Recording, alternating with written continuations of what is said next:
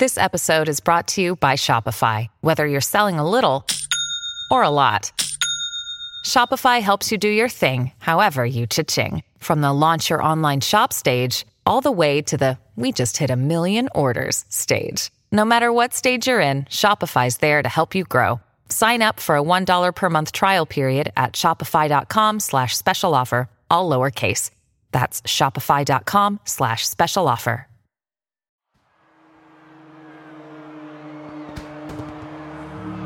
The Shadow Diaries from Studio 71 and Snarled Entertainment. You can't save me!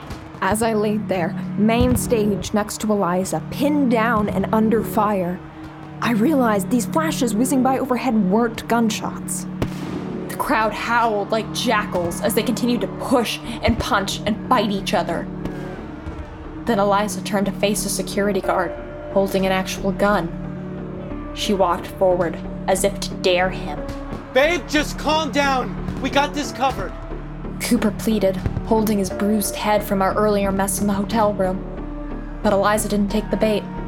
She gave him and his mom, the evil queen of pop, a smile and did the unthinkable.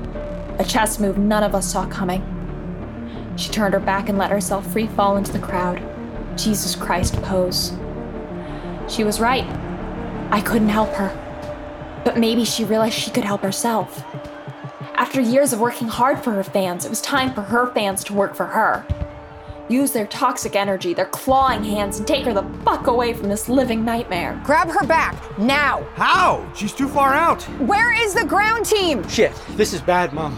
Real bad. Somebody do something, god damn it! Event security!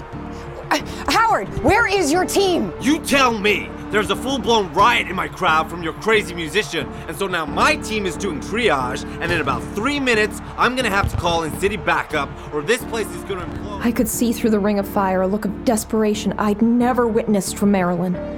Maybe she wasn't the all powerful queen of darkness I made her out to be, but instead just an influential divinity foot soldier, now panicked that she had lost control of her latest assignment before her current subject, Eliza, had delivered the fever dream inducing, demonic hellscape she had so meticulously planned.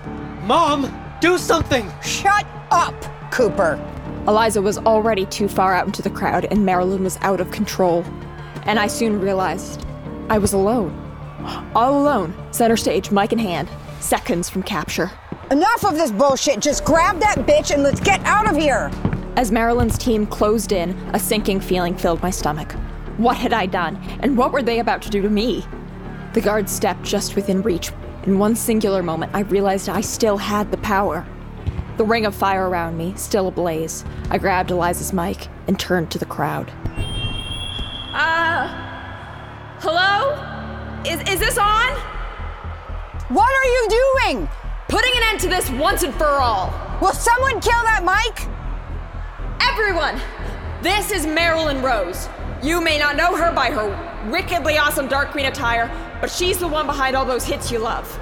But that's not all. Shelby, do you copy? Cut the mic feed. What is taking so long? Crowd's too loud. She can't hear us on the walkies. So go down there and tell her in person.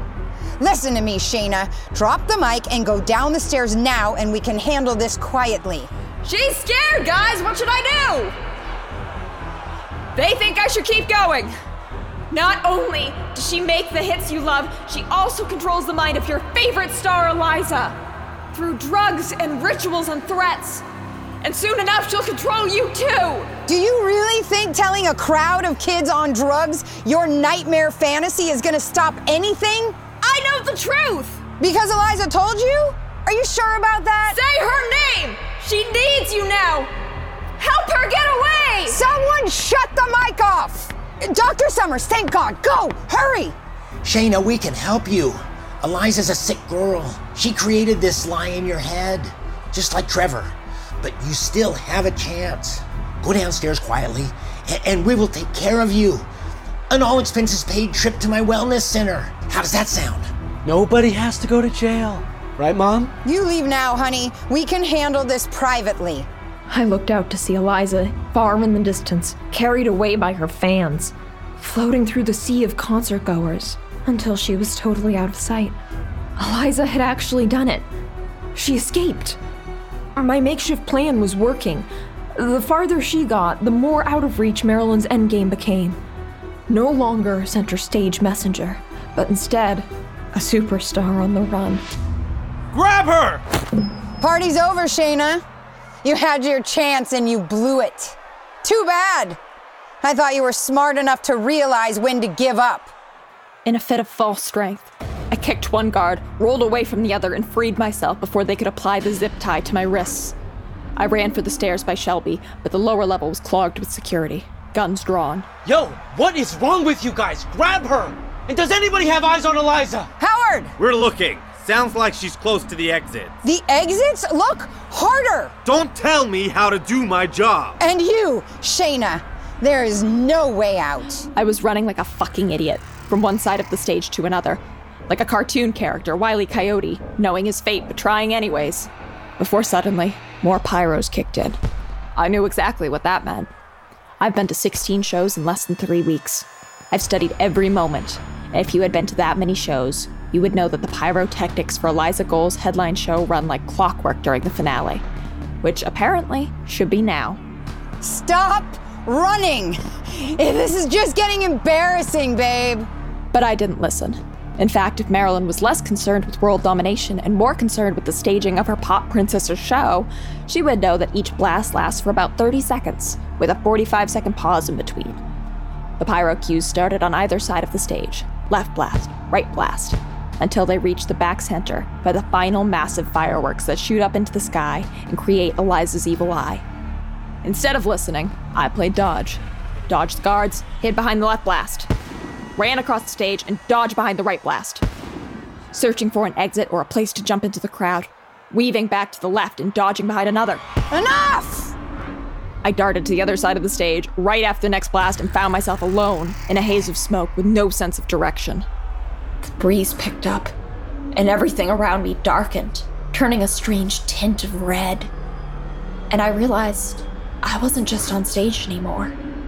I was at least one foot in their world, maybe both. I felt the hairs on my neck raise, and I knew I wasn't alone. I looked up to see the dark body of a demon whipping by overhead in smoke, circling me like a buzzard. Was I already dead and didn't know it? Then the demon, who I now recognize as the Shadow Man, landed and started slowly walking forward. His hollow black eyes and mouth spiraled, trying to inhale me, pulling at my soul. I turned back to run when I felt a hand on my shoulder and something sharp hit my lower back. Time's up, bitch. I jumped back to find Marilyn and Cooper cornering me. But this wasn't the version of mother and child seen in the daylight. No. Eyes glowing red, faces pale and pockmarked. This was Marilyn and Cooper's true expression, and it was nothing less than demonic. I looked to see what was poking into my side. Imagine if a guitar had turned black, shedded strings, and sprouted jagged blades on every ankle, the largest of which protruded from the head. That was what Cooper was armed with. I looked over my shoulder to see the shadow man closing in, then back at Cooper's death guitar needling my side. I was trapped between sacrificing my body or surrendering my soul in this unreal nightmare. Then I heard fireworks. They were still going off, which meant I still had one foot here, in the real world, and 40 seconds till the next blast. Submit now, Shayna, or die. You gonna stab me right here on stage? Thinking about it! Your girlfriend's gone, and she never really liked you to begin with. She saw through your shit! And yours too! I made her what she always wanted to become at one with divine spirit. And you could have joined us, but you were too weak, too afraid to become something better, something more. Cooper's guitar blade was digging so deep I could feel the blood trickling down, but I didn't turn or move a muscle. I could feel the Shadow Man so close now. One look back might do me in. So you're just gonna let him kill me? Right here! What's stopping me? Ten seconds to the next pyro, and the blade was practically touching my kidney, close to bursting through. I was starting to feel woozy. The first stages of shock. The strobe lights were building up, mounting to support the launch of the final massive Evil Eye pyrotechnic. Five seconds. Give in or die! Four! Three! Two! Huh? With all the force in the world, I pushed Cooper and his death guitar off me and jumped away. Marilyn looked at the giant wick, confused until she realized what was about to happen. The last pyro, the finale pyro, packed an extra punch. It was an old school firework 75% potassium nitrate mixed with 15% charcoal and 10% sulfur, shooting up and creating a bombastic blast way up in the sky. Unless, that is, you're standing within a two foot circumference. Then, it acts as a bomb, explodes anything in its way. In this case, Marilyn and Cooper Rose. Amid the fire and fury, Cooper and Marilyn held on, reaching out at me through the snarling inferno, their cries more of rage than pain. The evil inside of them held on to its physical form until its flesh melted, turning to ash. And their red demon eyes, dismembered from their bodies, floated up into the smoky ether. A third spirit traveled with them the Shadow Man, his hideous face taking shape in a cloud of smoke, one final time before dissolving. I looked out at the crowd, which it appeared had come out of its spell. Mindless rage turned to panic as everyone realized the stage was on fire and Eliza was missing. I got up and attempted to run, but it was no use. This time, it really was over. Face on the goddamn ground! Put your hands behind your back! As they dragged me off, I could see the rest of Marilyn's team huddled around their evil leader and her son's ashes. Lost, devastated. As for Eliza, gone. And I had no idea where. But I was nervous. After all, I hadn't gotten to tell her the lone survivor's message. What she needs to do is just, well, fade away. Like a ghost. Then, I thought back to something Eliza had said to me in Austin. You're too big to just disappear, Eliza. Fuck that. When I'm gone, I'll be gone. No one will know where I went or how I went. But you won't see me again. The second I get the chance, I promise you this, Shayna, I'll be a ghost. A ghost. She didn't need me to tell her. She already knew. All she needed was for someone to stand up and say, Stop the madness. Your life is worth so much more than this, which is exactly what I had just done. I breathed a sigh of relief as I was escorted out of the venue by security and handed over to the swarm of police officers in the parking lot. In the car, now. Tell us where Eliza went! Did you really blow up the stage? Whoever you are, you're a legend! Tell Eliza we love her! As I was manhandled the rest of the way to the nearest patrol car, a peculiar sight caught my eye. A vision that would have thrown me, were it not so strangely familiar. A black cat with a white spot on its head was prowling by amid the mayhem. It looked my way, and in that moment, it felt like Eliza was silently speaking to me, saying, Don't be afraid. You're not alone. You're going to be all right.